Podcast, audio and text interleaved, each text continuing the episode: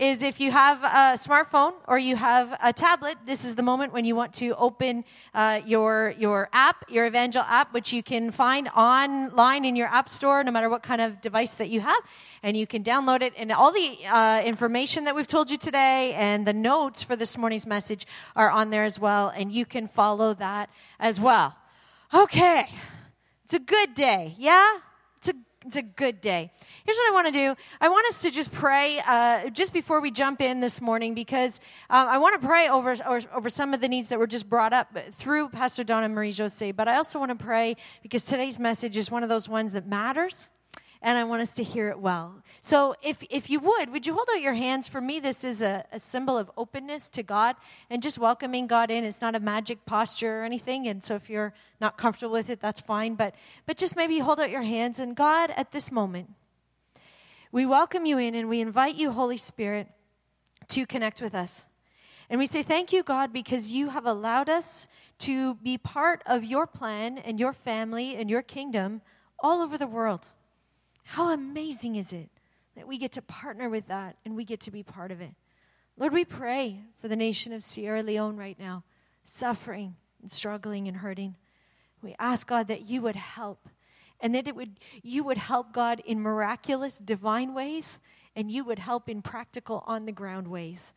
Lord, for all of the other nations that the mans are working in, and even as they get ready to go back, eh, we just ask that your anointing and your provision and your, your creativity and your wisdom would, would continually settle on them and would increase in them so that where they go, they walk out well what you have called them to do. Thank you, God, for them. Lord, now as we as we take some time and we, we turn our minds back to our world here and to the province of Quebec where we are and our culture and looking at um, how we can connect with it, I'm praying that you would bring our thoughts into line with yours. That you would help us to hear you speaking to our hearts and help us to walk out of here knowing better how to connect in the world that we're in. And we ask all of this in Jesus' name. Amen. Amen. So we're doing this series, and it's been called "What If Jesus Was a Quebecer?" And uh, of course, the real question is, how does our faith interact with the culture that we're in? And the reason we're doing this series is, is to meet the Great Commission, because we have said over and over again that our purpose is to what? There you go. It's on the screens. Okay. Our purpose. Say it with me. Our purpose is to help people meet Jesus. There you go. And so, so that's why we're going through it is trying to figure out how our culture and the, the world that we're in, how it connects with our faith and how we can find common ground. I just want to remind you, and I've said this, tried to say this every Sunday, and I'm just saying it again because I just think it's important that you know where I'm coming from, is we are using as a source for this series, there's a book out there, it's called Cracking the Quebec Code. We've sold out of it three different times and we've ordered in more, but they're not here yet. And so if you have purchased it and finished reading it and you're not going to read it again, we would love it if you would give it back to the resource zone and we'll sell it again. And you go, Patty, you're making profits. We actually sold it to you at a loss in the first place. And so we would be happy if we could sell it again and start to make up some of what we've had, even as we're trying to get more copies of the books for you. And I just want to point out to you that this book was given to me because, of course, I'm an Ontario girl. I was raised, born and raised in Ontario. I've only been in Quebec a couple years. And it was a couple Quebecers that gave this to me and said, if you want to understand Quebecers and especially French Quebecers you need to read this book because it just nails us and it says exactly who we are. And so I started reading it, and I had moments as I was reading it a year ago just going, oh, that's what's happening.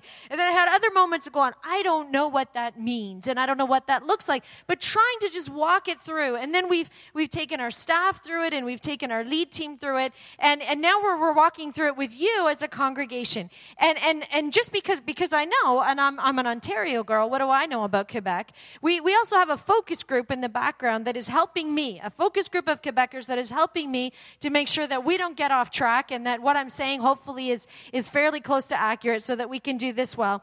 And, and so here's, here's what I want to say to you. If, if you are here and you go, I don't, I don't see this. This is not the culture that I interact with. I, I have a different circle and whatever. That, that's fine You know, I, I, just want you to think about the culture that you're in, that you're interacting with. And so we're talking about Quebec because we're here, we are geographically in this place. But if it, if it spurs you on to think about whatever culture it is you interact with and how your faith connects, that's still a win. That's still good, okay? And so, because the point is to help people meet Jesus.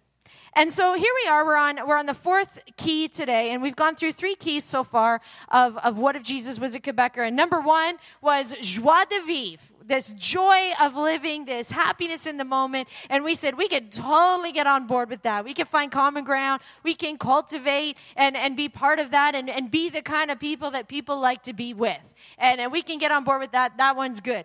And then we went on to key number two, which was easy going. And we said that Quebecers really value consensus and they don't want to fight with people. They don't want to, you know, uh, constantly have conflict. And we said, well, we can get on board with that and we can cultivate and find common ground with this sense of consensus and learning how to work together. But we also learned that there's a little bit of a gap in, in Quebec culture where, where there's this um, lack of ability sometimes to have a healthy debate because in such a hurry to get to consensus, you don't actually really talk it out. And so we said that maybe we could help to fill that gap as followers of Jesus. Maybe we can connect with that by, by demonstrating and modeling how to, how to disagree well and how to have, how to have good debate. And then we said number three, key number three was non committal. And that was last week. More talk than action. And we said, you know, this is a trait that Quebecers seem to have. And we said that our response to this, there's just, there's just nothing where, where the Church of God can say, well, I'm not really committed and I'm all about more talk than action. We said, we gotta, we gotta push back on this and create. And we can create and be, and be a people that are known for commitment and known for action. And we said, imagine what a difference it would make in our world if Montreal and people in Montreal said, you know, when the going gets tough, Evangel shows up. And so we had a little fun with that kind of thing. And so we're going on to, to the one today. And key number four is a victim mentality and a fear of failure. This is going to be a little bit of a tough one, but I need you to stick with me through the whole thing, and I promise by the end we're going to come back around, okay? But but there's there's just there's a bunch of, of pieces that have to do with, with this trait of, of, of Quebecers, of, of the sense of being a victim or being afraid of failure. And there's a bunch of things that I'm going to go through a little bit quickly because there's one that I want to get to that's really going to matter to us this morning. So one of the pieces that has to do with this is a, a sense of feeling doomed to fail. Just this sense of, well, we're just going to fail anyway. And you can see it reflected sometimes in advertising that, that happens in Quebec where it just showcases people as kind of losers, right? And, and um, there's this, this humility, but almost this, uh, we're so proud of, of humility and proud to be inept. And it just kind of justifies weakness and says, you know, you don't have to improve. So This sense of being doomed to fail. And then there's another piece that says, as part of this trait, that everything, if anything goes wrong, it's somebody else's fault. Okay? Blame somebody else, and particularly blame the government. Because it's the government's job to solve everything, and it's the gov doesn't matter what it is. If it's poverty, education, unemployment, the economy, I don't care, health care, whatever you want to call it, the environment, it doesn't matter. It's the government's job to solve it. And there's not this sense of, of individual responsibility or that I, as a, as a person, as an individual in this society, I can make a difference. No, no. It's the leader's job to do it. And by the way, they don't trust the leaders, and the leaders are probably going to just fail anyway. Okay? So that's a piece of, of this trait. And then there's this um, also fear of, of risk taking. And this is fairly different from, from the rest of Canada and from English speaking rest of Canada. English speaking rest of Canada actually finds risk fairly stimulating. They like risk. French Quebecers, not so much. French Quebecers are not much into taking risks. They would prefer um, financial stability over taking a chance of some kind. They are uh, the biggest buyers of life insurance in Canada. And, uh, and, and there's this saying among French Quebecers, or this, this sense basically of, of don't ask for too much, but just be happy with what you have. Don't take any chances with what you have, but just, just be happy with it because it's better to do nothing than to make a mistake. Which goes back to sort of the non committal thing that we talked about last week. Because if you commit, well, you might make a mistake. You might commit to the wrong thing, and that's risky, and, and we don't like risk. And then uh, on top of that, there's also this uh, not in my backyard mentality, which goes back to, you know, it's the government's responsibility to solve everything. So, so there becomes this unwillingness to, to sacrifice personally something that would be for the good of the community. It's don't do it in my backyard. Fix it, but don't, don't impact me. And, and because it's not my job to solve community problems. Now, again, there's a big difference from, from the rest of Canada and from English rest of Canada because for English remainder of Canada, 47% of people feel connected to their community and feel a sense of responsibility towards their community. 47%. In Quebec, only 28%. 28% of Quebecers feel connected and responsible for their community. And this is where it starts coming close to home. Okay? It starts to creep a little bit closer to where we are today. So, part of this victim mentality, this fear of failure, looks like a fear of, of immigrants or a fear of, of newcomers to Canada. But it's, it's not. That's not quite it. It's not about racism, okay? For the most part, because for what it's worth, according to, to cracking the Quebec Code, for what it's worth, statistically, Quebecers are no more racist than English Canadians, and they're actually much less racist than the French or Americans, for whatever that's worth. So Quebecers are not afraid of different cultures unless it becomes about religion religious accommodation, that's a problem. That's a problem. And so, even just this week, there was a, a, poll released by Angus Reid that said 60% of, of Quebecers were opposed to any kind of religious face covering for, for public servants. And, and 43% of Quebecers, when they were asked the question, should we be suspicious of anyone who expresses their faith openly? 43% of Quebecers said yes we should be suspicious of people who express their faith openly, any faith. And so Quebecers don't like public displays of religion, especially if it's going to influence them or impact who they are. See how this is starting to hit close to home? And so here's the core for us today. You ready? Quebecers fear a return of religion. And that should stop us dead in our tracks. That should impact us because Quebecers fear a return of religion, and there's a reason for it. The fact is, in this province, in Quebec, there's history. And it is a history that is different from the rest of Canada. French Quebec history is a, is a story in which English government, English speaking government, dominated and controlled French speaking people. And English speaking people controlled business, and they controlled commerce, and they controlled government. And French people were held back with no chance to move up in the world. And French Quebec history is also a history of being dominated and oppressed by the Catholic Church. And, and French people were, were, were guilty and they were condemned by, by an angry God and, and abuse. There's all kinds of documentation, well documented, the abuse and the control and the oppression that happened under the church here in Quebec. And I have had more people tell me, I've only been here two years, and I'm, I'm quite open about that. I've only been here two years. And in that two years, I have had more people tell me about religious abuse that happened to them or to people they knew than I had in my whole life in Ontario. It's real. And there's a deep trauma, and there's a deep hurt, and there's a deep fear of religion. And so Quebec decisively left religion behind when the quiet revolution happened, and they're not going back. And so there's, there's this quote that says Quebecers fear a return of religion. Quebecers' subjection to religious control persisted for many years, and they are loath to go back to their former state. Now, I think, I think that sometimes we have a tendency to skip over that. Nobody wants to talk about that. And, and so we, we just sort of want to skip over it and say things like, well, it wasn't us. That was the Catholics, not us.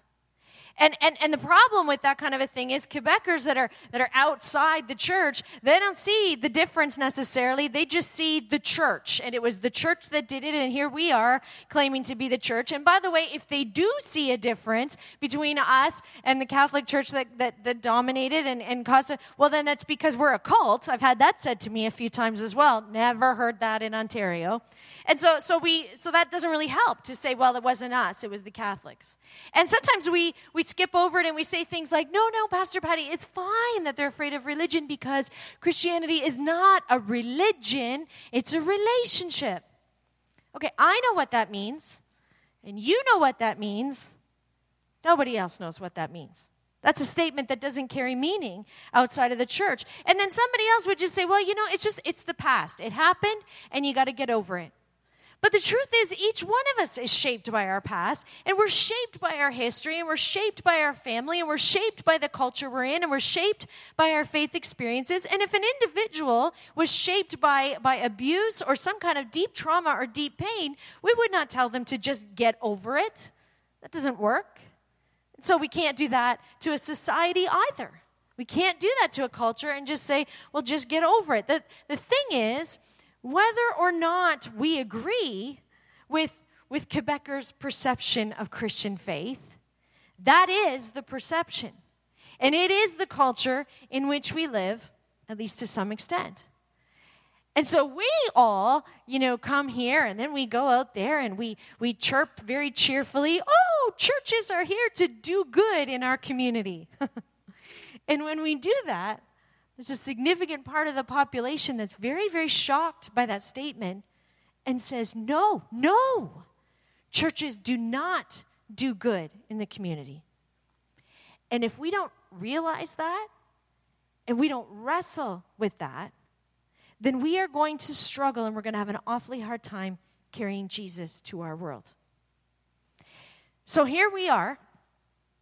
I don't know if you've looked around recently, but here we are, multicultural, English speaking Christian church in a province that is a little bit nervous about multiculturalism and was dominated by an English speaking government and the Christian or Catholic church. and here we are. And so what do we do? Do we how do we respond? Do we just do we just go, well, that's that then and lock the doors to the church and just huddle inside and crawl under a rock and disappear and wait for Jesus to come? No. Do we blast open the doors and go stand on a corner with a bullhorn and yell at our culture that we're in that they're wrong and they, they've got it wrong and they're misunderstanding? Well, that's probably not going to be effective either because the pain was real and the history is real and the fear is real. And so you just can't yell at somebody and tell them to get over it. And so, so what do we do? I mean, what if what if Jesus was a Quebecer? What would Jesus have to say to this culture that we're in with the history that it has? And I'm, I'm, I'm, treading carefully here today, and I know this is not an easy conversation, but I think it's an important one. And I know that it's not a conversation that's going to be solved in one service on Thanksgiving Sunday, but I still think it's important to start the conversation or to participate in it and to, and to work that through. And so, what if, what if Jesus was a Quebecer? I have a couple thoughts. Here's the first one Jesus did have something to say about oppressive religion. Jesus actually did have something to say about oppressive, domineering, controlling, hypocritical religions and their leaders. And it wasn't pretty. Brace yourself. Matthew chapter 23. Then Jesus said to the crowds and to his disciples, The teachers of religious law and the Pharisees are the official interpreters of the law of Moses. So practice and obey whatever they tell you, but don't follow their example. For they don't practice what they teach, they crush people with unbearable religious demands and never lift a finger to ease the burden. Everything they do is for show. On their arms, they wear extra wide prayer boxes with scripture verses inside. And they wear robes with extra long tassels. And they love to sit at the head table at banquets and in the seats of honor in the synagogues. They love to receive respectful greetings as they walk in the marketplaces and to be called rabbi. Jesus does not really have a lot of time for hypocritical religious leaders. He goes on, he goes on and on. I'm not even reading it all to you this morning, but he goes on and on. And I just thought I'd give you a summary of what Jesus said about these hypocritical religious leaders. He calls them frauds, and then he says that they are, you ready? Nitpicky, polished on the outside, filthy on the inside, greedy, self indulgent, snake like, whitewashed tombs. That's kind of offensive, eh? That's a little insulting. Jesus had very little patience for religion that harms people. Here's the second thought that I have Jesus did have something to say about how quickly we judge somebody else. And, and it's very easy for us here in this space because we're not, we're not Catholic. And the answer for us could be, it would be very easy for us to just sit back and demonize Catholic Church and the people there and just go, well, we're not them. And we're not going to do that. There are followers of Jesus, vibrant, passionate followers of Jesus who follow Jesus through the Catholic Church, and that's, that's okay. God is at work there as well. So the answer is not to demonize the Catholics and just go, well, we're not them. Because the truth is, in the rest of Canada, there is history there too. It's just slightly different. And the history in the rest of Canada has to do with, with oppressing Indigenous people. And it wasn't the Catholics that did it. It was Protestants that did it, United Church, Presbyterian Church, and the government, and all kind of and all kinds of oppression happens. And so, so our answer is not just to judge those who did the oppressing and go, "I'm not them." Jesus had something to say about that. Matthew chapter 7, verse 1, he said, Do not judge, or you too will be judged. For in the same way you judge others, you will be judged, and with the measure you use, it will be measured to you. Why do you look at that speck of sawdust in your brother's eye and pay no attention to the plank in your own eye? How can you say to your brother, Let me take the speck out of your eye, when all the time there's a plank in your own eye? You hypocrite! First, take the plank out of your own eye, and then you will see clearly to remove the speck from your brother's eye. I think that we need, in the church as followers of Jesus, we need to accept the history of where we are, because we're here.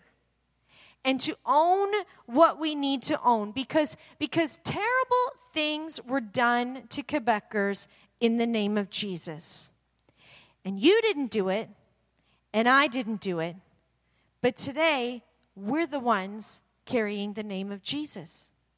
And that's the message that's out there. And so, so instead of simply distancing ourselves and backing away and pronouncing judgment on them and saying, well, it wasn't us, it was them who did the oppressing, we might need to acknowledge that maybe if we had had, if we had been in that time and place and had been, you know, at that point in history, it's possible we might have done the same thing. And we might need to acknowledge that each one of us here has, has, you know, the sinful possibility within ourselves that, that we might have done the same thing. And before we suggest to our Quebecer friends and neighbors that they need Jesus, we might need to be willing to listen to their stories and to hear their pain and to say, I'm so sorry that happened. I'm so sorry that that happened to your family to your friends and to your, your ancestors, I'm so sorry, it was wrong. Here's the third thought I have Jesus had compassion, especially for people who had been beaten up by religion. Matthew chapter 9 says Jesus traveled through all the towns and villages of that area, teaching in the synagogues and announcing the good news about the kingdom. And he healed every kind of disease and illness. And when he saw the crowds, he had compassion on them because they were confused and helpless, like sheep without a shepherd. And I remember the first time, or maybe not the first time, but a few years ago when I read this scripture and was and was looking at it and saw this phrase like sheep without a shepherd. And I, I wrote in the margin of my Bible, well, where were the shepherds? Because they're supposed to be there. They're supposed to be doing the job. And in Jesus' world, similar to Quebec's world, the, the shepherds were doing anything but caring for the people that they were supposed to be shepherding. They were doing anything but that. And Jesus then looked at those people, both in his world and therefore here as well, and he saw them as confused and helpless, and he had compassion. I believe that the onus is on us, on us as followers of Jesus to show Quebecers a different Jesus. And the onus is on us to show them a different kind of church than the one they've known or the one they've heard about. And that's going to take time. And it's going to take consistency. And it's going to take compassion and a willingness to listen. And it's going to take an understanding of how desperately and how passionately Jesus loves people in Quebec. And, and that Jesus sees you know, their victim mentality and he sees their fear and he sees what religion and what terrible shepherds have done to them. And he's filled with compassion for them. And so then the question becomes do we have that same compassion? And are we willing to do the work? Verse 37 of that same chapter, Jesus said to his disciples, The harvest is great, but the workers are few. So pray to the Lord who's in charge of the harvest and ask him to send more workers into his fields. There's, there's work to be done. There's work. We have our work cut out for us. And I kind of laugh when I see this scripture because I think it was Jesus a little bit having some fun with his disciples and tricking them a little bit because he said to them, Hey, there's a whole lot of work to do. Can you pray that God will send more people to do the work? And so they did. And then he said, Guess what? You're the answer to your own prayer. And he sent them out. And the very next chapter said, Well, actually, you're the workers. And so he sent them out into the world, just like he's sending us to our province, to Quebec, to the world and the culture and the community that we live in. So pray, yes, pray. By all means, pray. And then go. And do the long, hard, consistent, compassionate work of being good news and of showing, of seeing people healed and cared for, whether it happens immediately or takes a long time, and show them the difference between a domineering religion and a loving God. And be that difference and create that culture. Do we love this province enough to do that? Do we love the people around us enough to persist? In, in, in doing good and persist through their pain and persist through their fear of getting it wrong and their fear of being shamed and their fear of being dominated by religion? And do we love them enough to respond with love and compassion and humility and doing good over and over and over again so that they can heal? Are we willing to be part of the long healing process so that they can meet Jesus. Probably going to take some time. Somebody once said that, that we, we overestimate what can happen in a year, but we underestimate what can happen in 10 years. And we can't change the past, and we can't fix the past, but we do get to choose who we're going to be.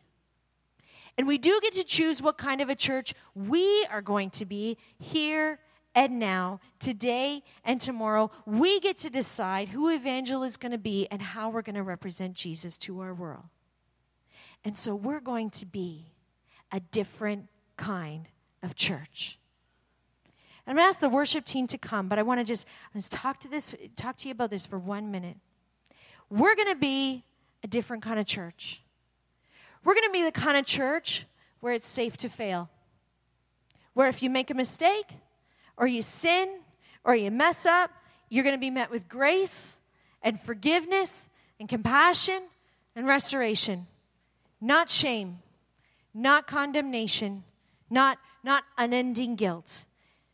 And we're, and we're going to be the kind of church that has a full acknowledgement that every single one of us is less than perfect because all the perfect people left. They didn't like it here. So we're, we're going to be the kind of church that says, you know, not one of us is perfect, but each of us is valuable and each of us is loved by God and each of us belongs because God says that we belong in his family. We're going to be a different kind of church. We're going to be a kind of church that serves rather than dominates. And that, that does good. We do good in our community, number one, because Jesus commanded us to. We also do good in our community, in this community in Quebec, because in some ways it has been sadly lacking and it is desperately needed. And for some in our community, in our culture, the Church of Jesus Christ has a lot of rebuilding to do. And for some, the Church of Jesus Christ has a lot of giving and a lot of serving to do, and it takes time to rebuild trust and to earn credibility again. We're going to be a different kind of church. We're going to be one that, that invites rather than compels. Hey, why don't you come and join us? Hey, if you want to come with me to Thanksgiving dinner tomorrow at my church, you can sit with me and you can just hang out with me and we'll talk together. We're going to be the kind of church that, that invites people to join us rather than using guilt to compel people to come and to just conform, just conform. And we're going to be the kind of church that loves no matter what. No matter what no matter whether people follow Jesus or not, no matter how they respond to us, whether they accept us or don't accept us, whether we are welcomed in our community or not, whether we agree on everything or not, we are going to be a different kind of church that loves people no matter what. We're going to be a church that's inside out. And we do good and we love each other and we reveal Jesus to a world that desperately needs him. I'm going to ask if you would stand with me at this moment. And God, at this moment, we, we stand here before you. And it's, it's a bit sobering talking about all of this. It's not, it's not an easy conversation to have. But God, you, you have placed us here. We're here because you've placed us here, whether, whether for now or long term, we are here followers of Jesus in Montreal and in Quebec because you placed us here. So, God, we're asking you to give us a heart for our province. We're asking you to stir up um, compassion within us for the people around us. And we're asking you, God, that you would send workers because there's a lot of work to be done. And, and, and we ask that with a little smile, knowing that the last time somebody prayed that, they were the answer to their own prayer. So, God, we're asking you to send workers, knowing full well that you probably are going to turn back to us and say, Well, it's you. And so, God, we own the reality of what's happened. And we own that in some ways and sometimes the church has been a major part of the problem. We're so sorry for that, God. We ask you forgiveness for that, oh God. And we ask that you would give us hearts that listen and that hear so that we can maybe be part of the healing process. God, would you heal our land? Would you heal our world? Would you heal our province? Would you let people meet the living, loving, faithful, resurrected Christ? Make us a different kind of church, God. And we ask this in Jesus' name. Christ alone, cornerstone, weak made strong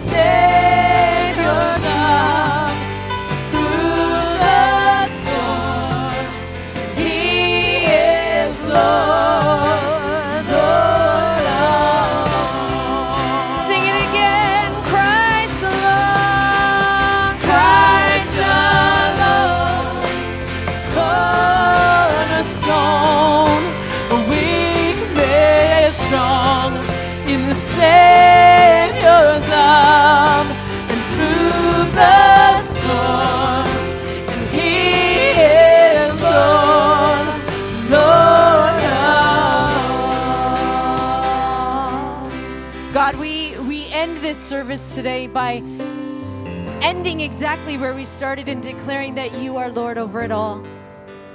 And God, we we walk out of here, and, and lots of us are going to Thanksgiving dinners with, with family or friends or, or um, neighbors, and, and then we've got a week in front of us filled with, with classes and work and colleagues and all of that kind of stuff.